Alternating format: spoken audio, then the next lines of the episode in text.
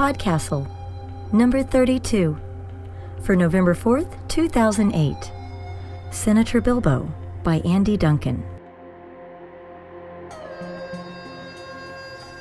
Welcome to Podcastle. I'm Ann Leckie. The first time I read Tolkien, I was in high school. I should say I tried to read Tolkien, I didn't get very far. I did better with my second attempt. I was in college and I'd signed up for a course that was billed as an introduction to Tolkien sources. I didn't care much about that. I wanted to read the medieval lit the professor had listed Beowulf, Wolfram's Parsifal, Malory. It was like my dream literature course, and having to read Tolkien at the end of it didn't bother me. But the class was packed. Seriously, totally full, and pretty much everyone else was there to read The Lord of the Rings for credit. Now, I was very shy, and one of the things we read was the Song of Roland. And there was a scene in the Song of Roland where Charlemagne was sitting there holding what the translation called the apple in his hand. So someone in class asked the professor what the heck that was. So the professor says, It's the orb, you know. And there's nothing but blank looks. So he turns to the chalkboard and he draws a circle with a cross on top. And he says, You know, that and nobody in the class knows what he's just drawn. I, of course, knew instantly what it was. And the professor says, Somebody tell me what this is. And someone says, Uh, the symbol for female? To this day, I wish I wasn't so shy, because not only did I know what it was, I knew the one thing to say that would have cleared the whole mystery up for everyone in the classroom instantly. To this day, I wish I'd been brave enough to say, It's the Holy Hand Grenade of Antioch. Today's story is Senator Bilbo by Andy Duncan. His books include the fiction collection Beluthahatchie and Other Stories, the nonfiction guidebook Alabama Curiosities, and the fiction anthology Crossroads Tales of the Southern Literary Fantastic, co edited with F. Brett Cox. He's an assistant professor in the Department of English at Frostburg State University, and he also teaches in the Honors College of the University of Alabama. His fiction has won two World Fantasy Awards and the Theodore Sturgeon Memorial Award. He blogs at beluthahatchie.blogspot.com. It's read by Frank Key of Hooting Yard on the Air. You can and should find his writings at www.hootingyard.org.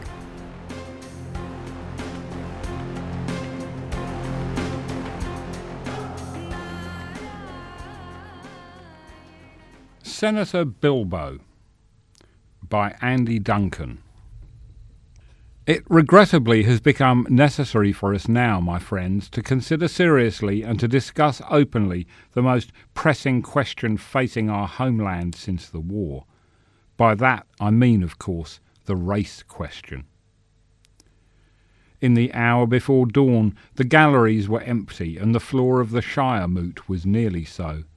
Scattered about the chamber, a dozen or so of the senator's allies, a few more than needed to maintain the quorum, just to be safe, lounged at their writing desks, feet up, fingers laced, pipes stuffed with the best Bywater leaf, picnic baskets within reach. Veterans all. Only young Appledore from Bridge Inn was snoring and slowly folding in on himself, the chestnut curls atop his head nearly met those atop his feet.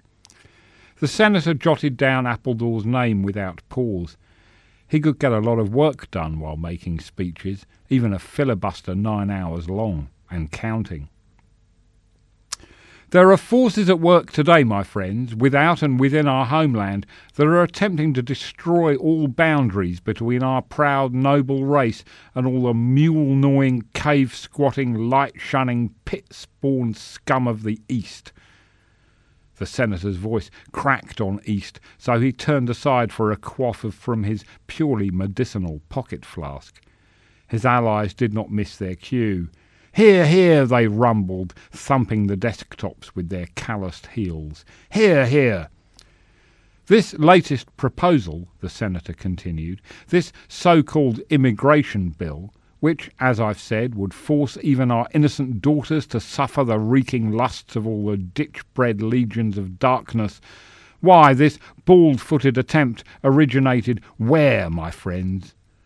Buckland! came the dutiful cry. Why, with the delegation from Buckland, long known to us all as a hotbed of bookmongers, one earthers, elvish sympathisers, and other off brands of the halfling race. This last was for the benefit of the newly arrived Fredegar Bracegirdle, the unusually portly junior member of the Buckland delegation. He huffed his way down the aisle, having drawn the short straw in the hourly backroom ritual. Will the distinguished senator, Bracegirdle managed to squeak out before succumbing to a coughing fit. He waved his bladder like hands in a futile attempt to disperse the thick purplish clouds that hung in the chamber like the vapours of the East Marsh. Since a Buckland sponsored bill to ban tobacco from the floor had been defeated by the senator three shire moots previous, his allies' pipe smoking had been indefatigable. Finally, Bracegirdle sputtered, Will the distinguished senator from the Hill kindly yield the floor? In response, the senator lowered his spectacles and looked across the chamber to the Thane of the Shire, who recited around his tomato sandwich, Does the distinguished senator from the Hill so yield? I do not, the senator replied cordially.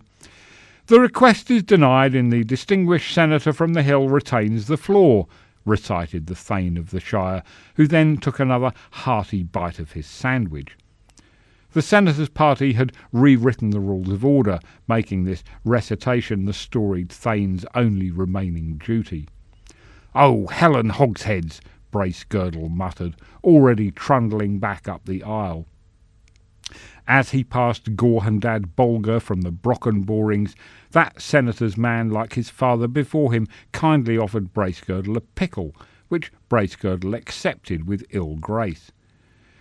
Now that the distinguished gentleman from the Misty Mountains has been heard from, the senator said, waiting for the laugh, let me turn now to the evidence, the overwhelming evidence, my friends, that many of the Orcish persuasion currently living among us have been, in fact, active agents of the Dark Lord as the senator ploughed on, seldom referring to his notes, inventing statistics and other facts as needed, secure that this immigration bill, like so many bills before it, would wither and die once the Bucklander's patience was exhausted.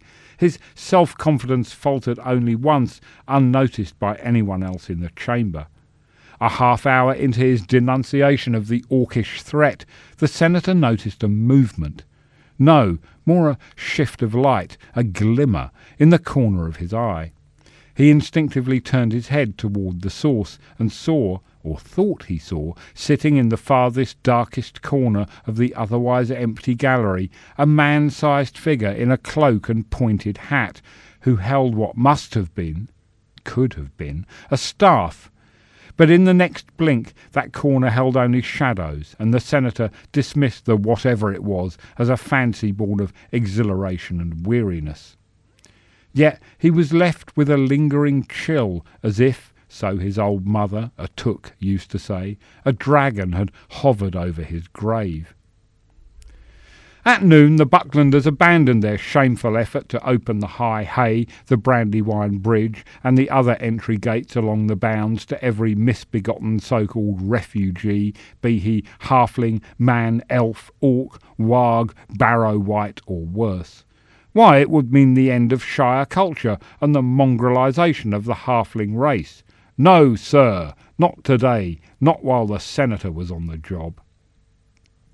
Triumphant but weary, the champion of Shire heritage worked his way amid a throng of supplicants, aides, well wishers, reporters, and yes men through the maze of tunnels that led to his hillside suite of offices. These were the largest and nicest of any senators, with the most pantries and the most windows facing the bywater, but they were also the farthest from the Shire moot floor. The senator's famous ancestor and namesake had been hale and hearty even in, in his eleventy first year. The senator, pushing ninety, was determined to beat that record. But every time he left the chamber, the office seemed further away. Goglook carry? one bodyguard asked. Goglook not carry, the senator retorted. The day he'd let a troll haul him through the corridors like luggage would be the day he sailed oversea for good. All the senator's usual tunnels had been enlarged to accommodate the bulk of his two bodyguards, who nevertheless had to stoop, their scaly shoulders scraping the ceiling. Loyal, dim-witted and huge, more than five feet in height, the senator's trolls were nearly as well known in the Shire as the senator himself, thanks partially to the senator's perennial answer to a perennial question from the press at election time. Racist? Me? Why, I love Goglook and Grishzog here as if they were my own flesh and blood, and they love me just the same, don't you, boys? See? Here, boys, have another biscuit. Later, once the trolls had retired for the evening, the senator would elaborate. Trolls now, you could train them, they were teachable. They had their uses, same as those swishy elves who were so good with numbers.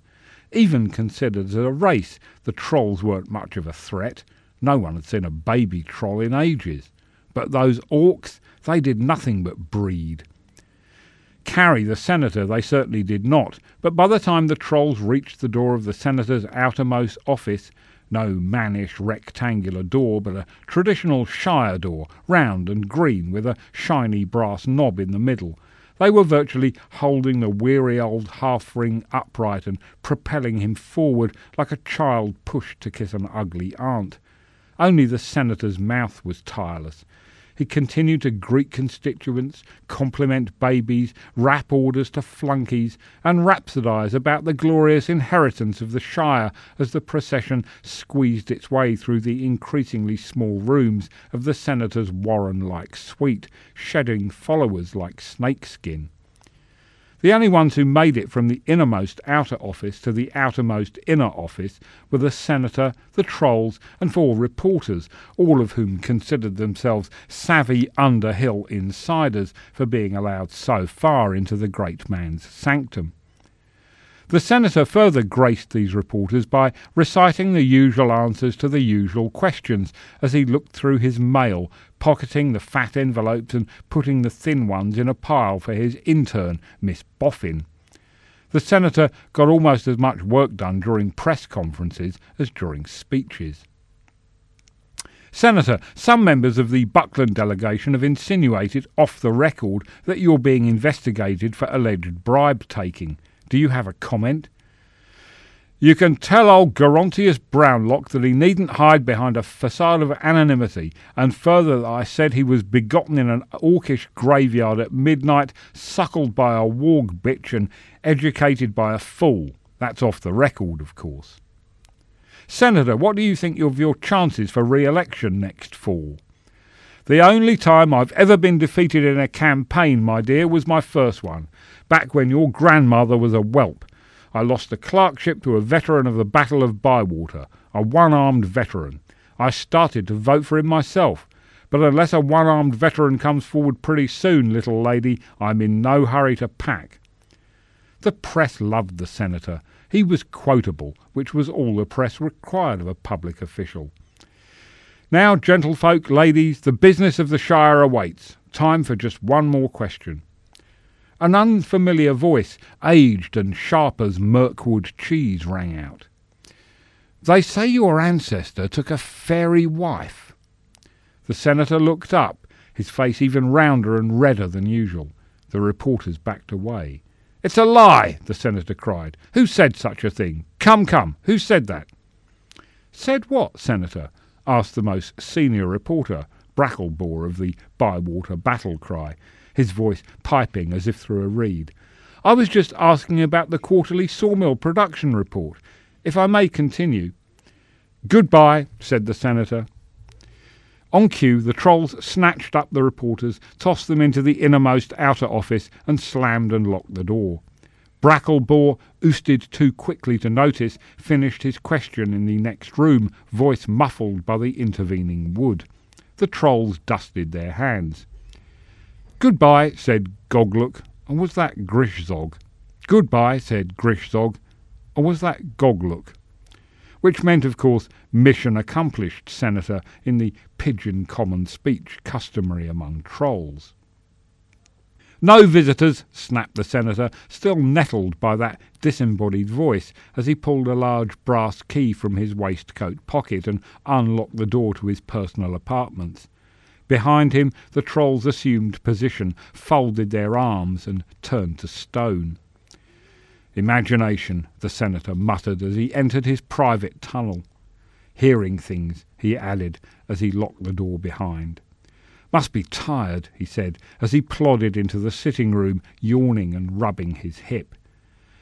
He desired nothing more in all of the earth but a draught of ale, a pipe, and a long snooze in his armchair, and so he was all the more taken aback to find that armchair already occupied by a white bearded big person in a tall pointed blue hat, an ankle length grey cloak, and immense black boots, a thick oaken staff laid across his knees.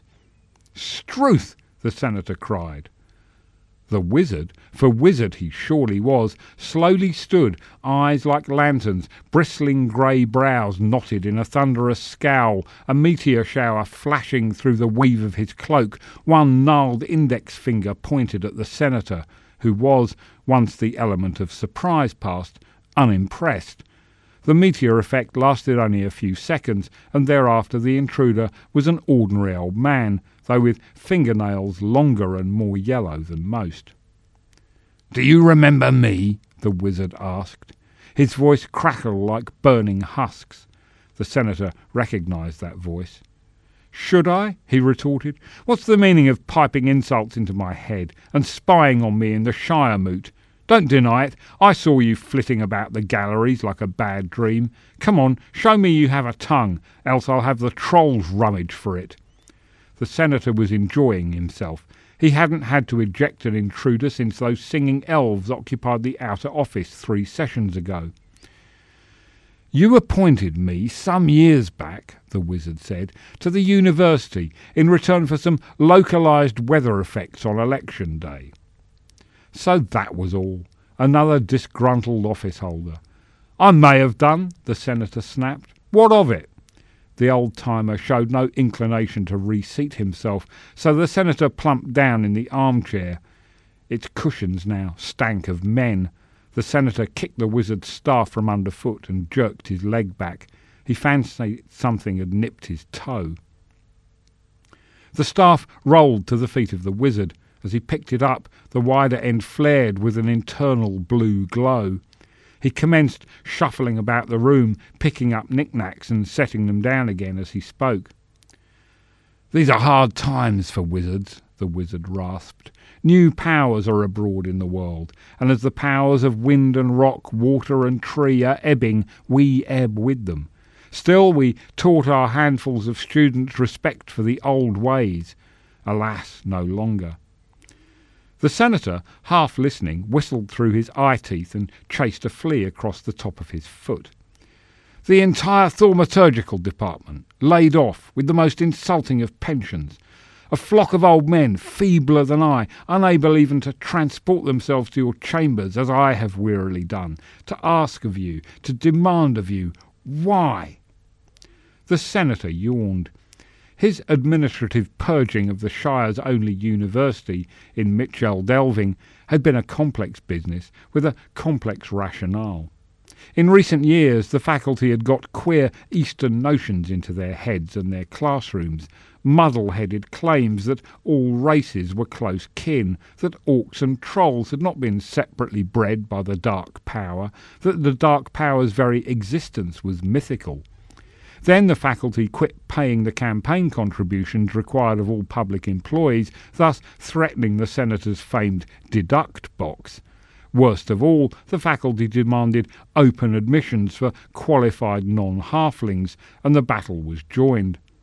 After years of bruising politics, the senator's appointees now controlled the university board, and a long overdue house cleaning was underway. Not that the senator needed to recapitulate all this to an unemployed spell mumbler. All the senator said was, It's the board that cut the budget, not me. With a cry of triumph, he purpled a fingernail with the flea. Besides, he added, they kept all the popular departments. Maybe you could pick up a few sections of Heritage 101. This was a new mandatory class that drilled students on the unique and superior nature of halfling culture and on the perils of immigration, economic development, and travel. The wizard's response was, Pah! The senator shrugged. Suit yourself. I'm told the Anduin gambling houses are hiring. Know any card tricks? The wizard stared at him with rheumy eyes, then shook his head. Very well, he said. I see my time is done. Only the grey havens are left to me and my kind. We should have gone there long since. But your time too is passing. No fence, no border patrol, not even you, Senator, can keep all change from coming to the Shire. Oh, we can't, can we? the senator retorted. As he got worked up, his Bywater accent got thicker. We sure did keep those Bucklanders from putting over that so called fair distribution system, taking people's hard earned crops away and handing them over to lazy trash to eat. We sure did keep those ugly up and down man houses from being built all over the hill as shelter for immigrant rabble what ain't fully halfling or fully human or fully anything. Better to be some evil race than no race at all. There are no evil races, said the wizard. The senator snorted. I don't know how you were raised, but I was raised on the Red Book of Westmarch, chapter and verse, and it says so right there in the Red Book. Orcs are mockeries of men, filthy cannibals, spawned by the enemy, bent on overrunning the world. He went on in this vein, having lapsed, as he often did in conversation, into his tried and true stump speech, galvanised by the memories of a thousand cheering halfling crowds. Oh, there's enemies everywhere to our good solid Shire life, he finally cried, punching the air. Enemies outside and inside, but we'll keep on beating 'em back and fighting the good fight our ancestors fought at the Battle of Bywater. Remember their cry. Awake, awake, fear, fire, foes, awake, fire, foes, awake. The cheers receded, leaving only the echo of his own voice in the senator's ears. His fists raised above his head were bloated and mottled, a corpse's fists. Flushed and dazed, the senator looked around the room, blinking, slightly embarrassed, and suddenly exhausted. At some point he had stood up, now his legs gave way and he fell back into the armchair, raising a puff of tobacco. On the rug, just out of reach, was the pipe he must have dropped, lying at one end of a spray of cooling ashes. He did not reach for it. He didn't have the energy. With his handkerchief he mopped at his spittle-laced chin. The wizard regarded him, wrinkled fingers interlaced atop his staff. I don't even know why I'm talking to you, the senator mumbled. He leaned forward, eyes closed, feeling queasy. You make my head hurt. Inhibiting spell, the wizard said. It prevented your throwing me out. Temporary, of course. One bumps against it as against a low ceiling. Leave me alone, the senator moaned. Such talents, the wizard murmured, such energy, and for what? At least I'm a halfling, the senator said. Largely, yes, the wizard said. Is genealogy one of your interests, Senator? We wizards have a knack for it. We can see bloodlines just by looking. Do you really want to know how interesting your bloodline is? The senator mustered all his energy to shout, Get out! but heard nothing. Wizardry kept the words in his mouth, unspoken. There are no evil races, the wizard repeated, however convenient the notion to patriots and priests and storytellers. You may summon your trolls now. His gesture was half shrug, half convulsion. Suddenly the senator had his voice back. Boys, he squawked, boys, come quick, help! As he hollered, the wizard seemed to roll up like a window shade, then become a tubular swarm of fireflies. By the time the trolls knocked the door into flinders, most of the fireflies were gone. The last dying sparks winked out on their scaly shoulders as the trolls halted, uncertain what to pulverise. The senator could hear their lids scrape their eyeballs as they blinked once, twice. The troll on the left asked, Goglook help? Goglook too late help, thank you very much, the senator snarled. The trolls tried to assist as he struggled out of the armchair, but he slapped them away, hissing in a fine rage now. Stone ears or no, did you not hear me shouting? Who did you think I was talking to? The trolls exchanged glances. Then Grishzog said quietly, Senator talk when alone a lot. A lot, Goglook elaborated. The senator might have clouted them both had he not been distracted by the wizard's staff. Dropped amid the fireworks, it had rolled beneath a table. Not knowing why, the senator reached for it, eyes shining. The smooth oak was warm to the touch, heat filled like a living thing. Then, with a yelp, the senator yanked back his hand. The damn thing definitely had bitten him this time. Blood trickled down his right palm. As three pairs of eyes stared, the staff sank into the carpet like a melting icicle and was gone. Magic, said the trolls as one, impressed. Magic, the senator cried. Magic! He swung his fists and punched the trolls, kicked them, wounding only their dignity. Their looming hulks managed to cower like dogs. If it's magic you want, I'll give you magic. He swung one last time, lost his balance, and fell into the troll's arms in a dead faint. The Bunce Inn, now in the hands of its founder's great granddaughter, had been the favoured public house of the Shiremoot crowd for generations. The senator had not been inside the place in months. He pleaded matters of state, the truth being he needed a lot more sleep nowadays. But when he awoke from his faint to find the trolls fussing over him, he demanded to be taken to the Bunce Inn for a quick one before retiring. The senator's right hand smarted a bit beneath its bandage, but otherwise the unpleasant interlude with the wizard seemed a bad dream, was already melting away like the staff. The senator's little troll cart jounced through the warm honeysuckle scented night, along the cobbled streets of the capital, in and out of the warm glows cast by round windows behind which fine happy halfling families settled down to halfling dinners and halfling games and halfling dreams. The inn itself was as crowded as ever, but the troll's baleful stares quickly prompted a group of dawdlers to drink up and vacate their table. The trolls retreated to a nearby corner, out of the way but ever present, as bodyguards should be. The senator sat back with a sigh and a tankard and a plate of chips and surveyed the frenzy all around, pleased to be a part of none of it. The weight of the brimming pewter tankard in his unaccustomed left hand surprised him, so that he spilled a few drops of Bunce's best en route to his mouth. Ah! just as he remembered. Smacking foam from his lips, he took another deep draught and promptly choked. Not six feet away, busy cleaning a vacant table, was an orc. And not just any orc. This one clearly had some man in its bloodline somewhere. The senator had seen to it that the Shire's laws against miscegenation had stayed on the books, their penalties stiffened, but elsewhere in the world, alas, traditional moral values had declined to the point that such blasphemous commingling had become all too frequent.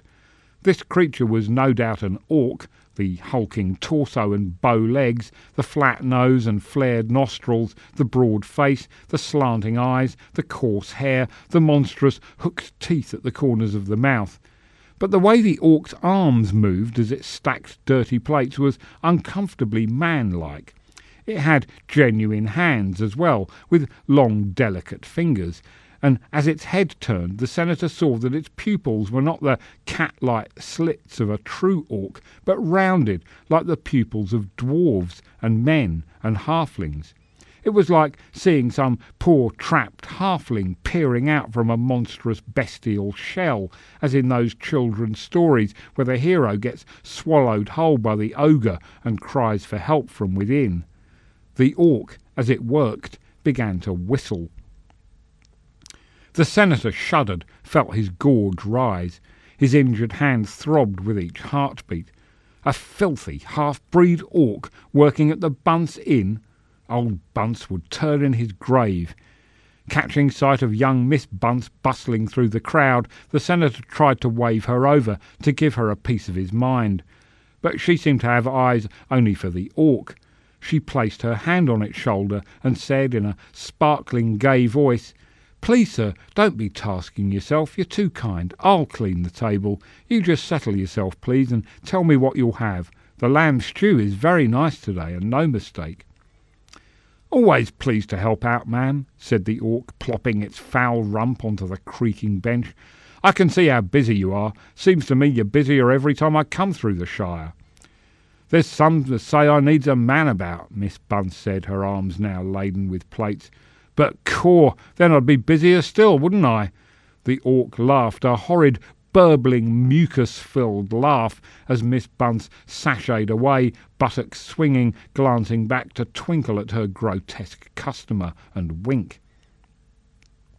At this inauspicious moment, someone gave the senator a hearty clap on the back. It was Fredegar Bracegirdle, a foaming mug in his hand and a foolish grin on his fat red face. Drink put Bracegirdle in a regrettable bipartisan mood. Hello, Senator, Bracegirdle chirped as he clapped the senator's back again and again.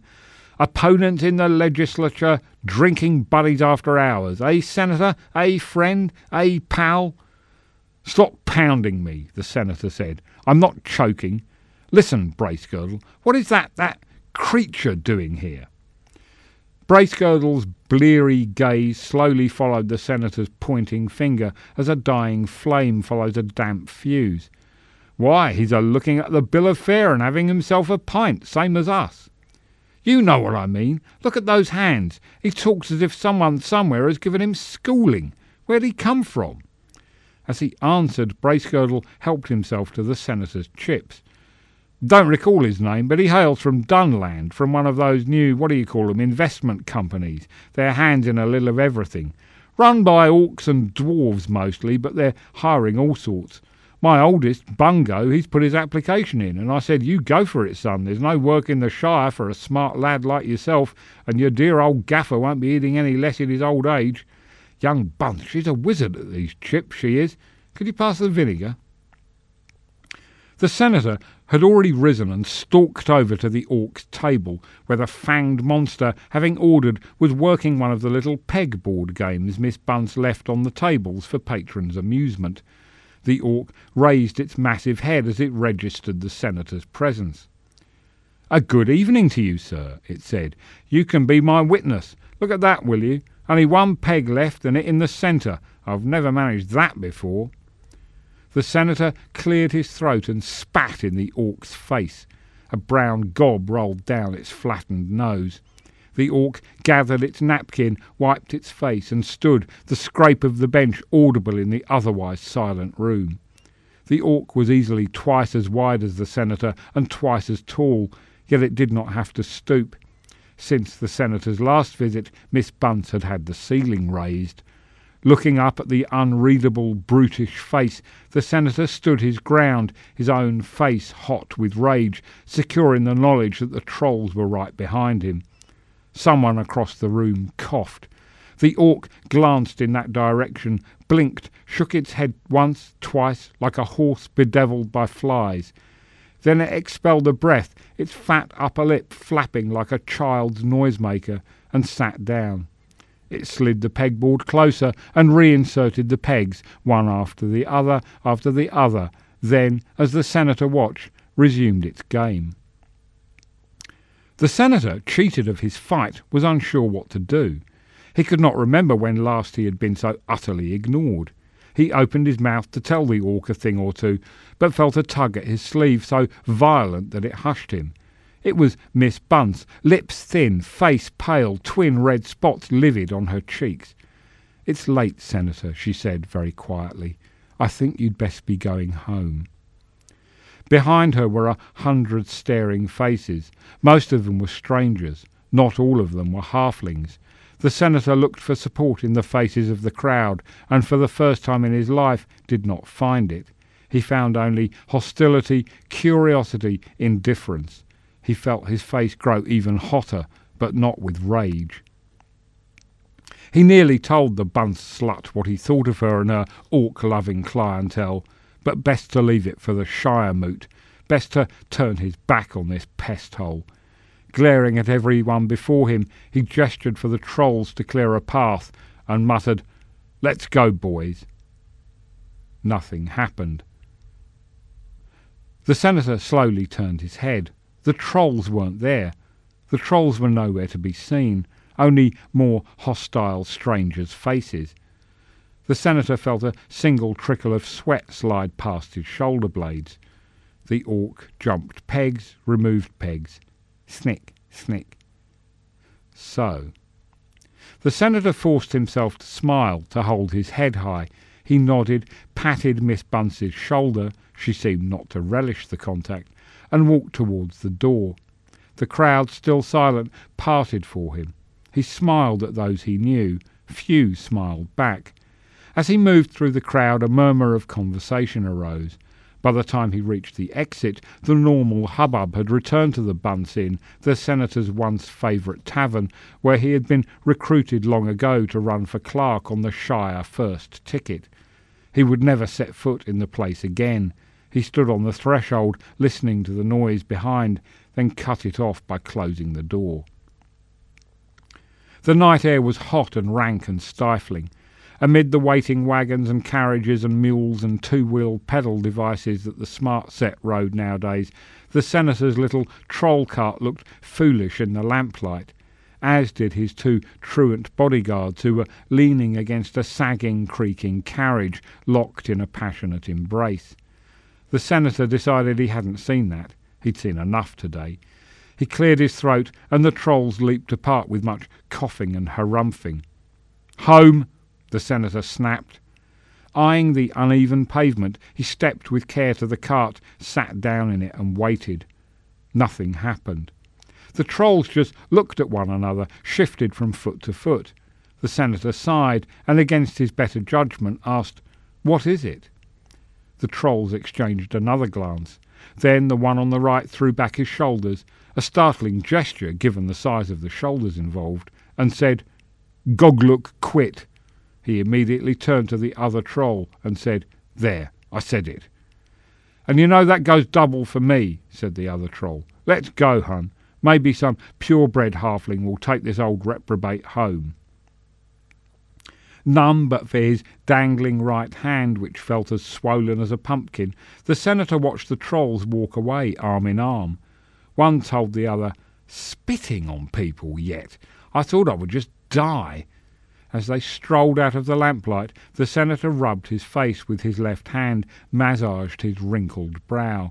He'd been taught in school long ago that the skulls of trolls ossified in childhood, making sophisticated language skills impossible. If it wasn't true, it ought to be. There ought to be a law. He would write one as soon as he got home. But how was he to get home? He'd never make it on foot, and he certainly couldn't creep back into the tavern to ask the, the egregious Bracegirdle for a ride. Besides, he couldn't see to walk at the moment. His eyes were watering. He wiped them on his sleeve. It wasn't that he would miss the trolls, certainly not, no more than he would miss, say, the andirons were they to rise up, snarl insults, wound him to the heart, the wretches, and abandon him. One could always buy a new set. But at the thought of the andirons, the cosy hearth, the armchair, the senator's eyes brimmed anew. He was so tired and so confused. He just wanted to go home. And his hand hurt. He kept his head down as he mopped his eyes in case of passers-by. There were no passers-by. The street lamp flared as a buzzing insect flew into it. He wished he'd fired those worthless trolls. He certainly would if he ever saw them again. Ungratefulness, the senator said aloud, is the curse of this age. A mule whickered in reply. Across the street, in the black expanse of the party field, a lone mallorn tree was silhouetted against the starlit sky. Enchanted elven dust had caused the mallorn and all the other trees planted after the war to grow full and tall in a single season, so that within the year the Shire was once again green and beautiful. Or so went the fable, which the senator's party had eliminated from the school books years ago. The senator blew his nose with vigour. The Shire needed nothing from elves. When the tavern door banged open, the senator felt a surge of hope that died quickly as the hulking orc shape shambled forth. The bastard creature had looked repellent enough inside. Now, alone in the lamplit street, it was the stuff of a thousand halfling nightmares, its bristling shoulders as broad as hogsheads, its knuckles nearly scraping the cobbles, a single red eye guttering in the centre of its face. No, wait, that was its cigar. The orc reared back on its absurd bow legs and blew smoke rings at the street lamp. Rings worthy of any halfling, but what of it? Even a dog can be trained after a fashion to dance. The orc extended its horrid man-like hand and tapped ashes into the lamp. Then, arm still raised, it swivelled its great jowly head and looked directly at the senator. Even a half-orc could see in the dark. The senator gasped. He was old and alone, no bodyguards. Now the orc was walking towards him. The senator looked for help, found no one. Had the wizard's visit been an omen? Had the confiscated old charm toffer left a curse behind with his sharp-toothed staff? As the senator cowered, heard the inexorable click of the orc's claws on the stones, his scream died in his throat. Not because of any damned and bebothered wizard's trickery, but because of fear, plain and simple fear. He somehow always had known the orcs would get him in the end. He gasped, shrank back. The orc loomed over him, its pointed head blocking the lamplight. The orc laid one awful hand, oh, so gently, on the senator's right shoulder, the only point of contact, the finger-tipped. Rounded, mannish, hellish fingertips. The senator shuddered as if the orc's arm were a lightning rod. The senator spasmed and stared and fancied the orc hand and his own injured halfling hand were flickering blue in tandem like the ends of a wizard's staff. The great mouth cracked the orc's leathered face, blue lit from below, and a voice rumbled forth like a subterranean river. Senator, is that you? Are you all right? Sprawled there in the cart, pinned by the creature's gentle hand as by a spear, the senator began to cry in great sucking sobs of rage and pain and humiliation as he realized this damned orc was not going to splinter his limbs and crush his skull and slurp his brains. How far have I fallen, the senator thought. This morning the four corners of the Shire were my own ten toes to wiggle as I pleased. Tonight I'm pitied by an orc.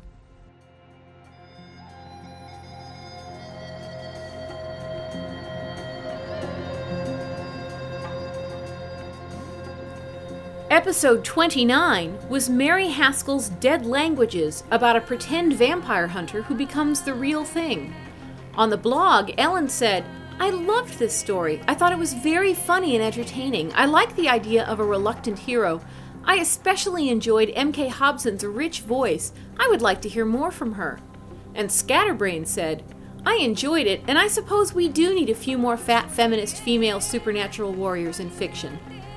On the board, Ragtime said, I liked it a lot. Not terribly original. It seems like lots of horror stories are set on the set of a horror movie, but very well done inside the genre. The best part was the pacing, I thought. Everything moved along from event to event without the usual too much pondering of how and why. Halogen said, I loved it. Excellent reading by the narrator. She delivered the dry, sarcastic attitude of the vampire slayer perfectly. I was really disappointed when it was over. Not everyone was so enthusiastic.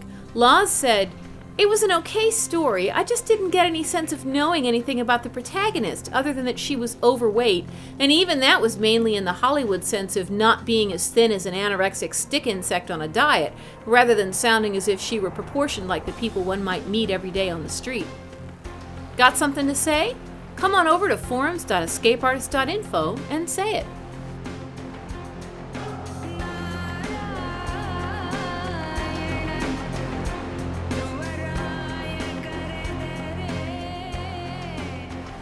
Podcastle is a production of Escape Artists Incorporated and is distributed on a Creative Commons Attribution Non Commercial No Derivatives license. Share it, but don't change it or sell it. Our theme music is by Shiva in Exile. You can find them at magnatune.com. You can discuss this episode of Podcastle or nearly anything else on our forums. Just visit forum.escapeartist.info. And if you like science fiction or horror, be sure to visit our sister podcasts, Escape Pod and Pseudopod. And if you enjoyed this episode, tell a friend, or post to your blog about it, or consider donating via the PayPal link on our site.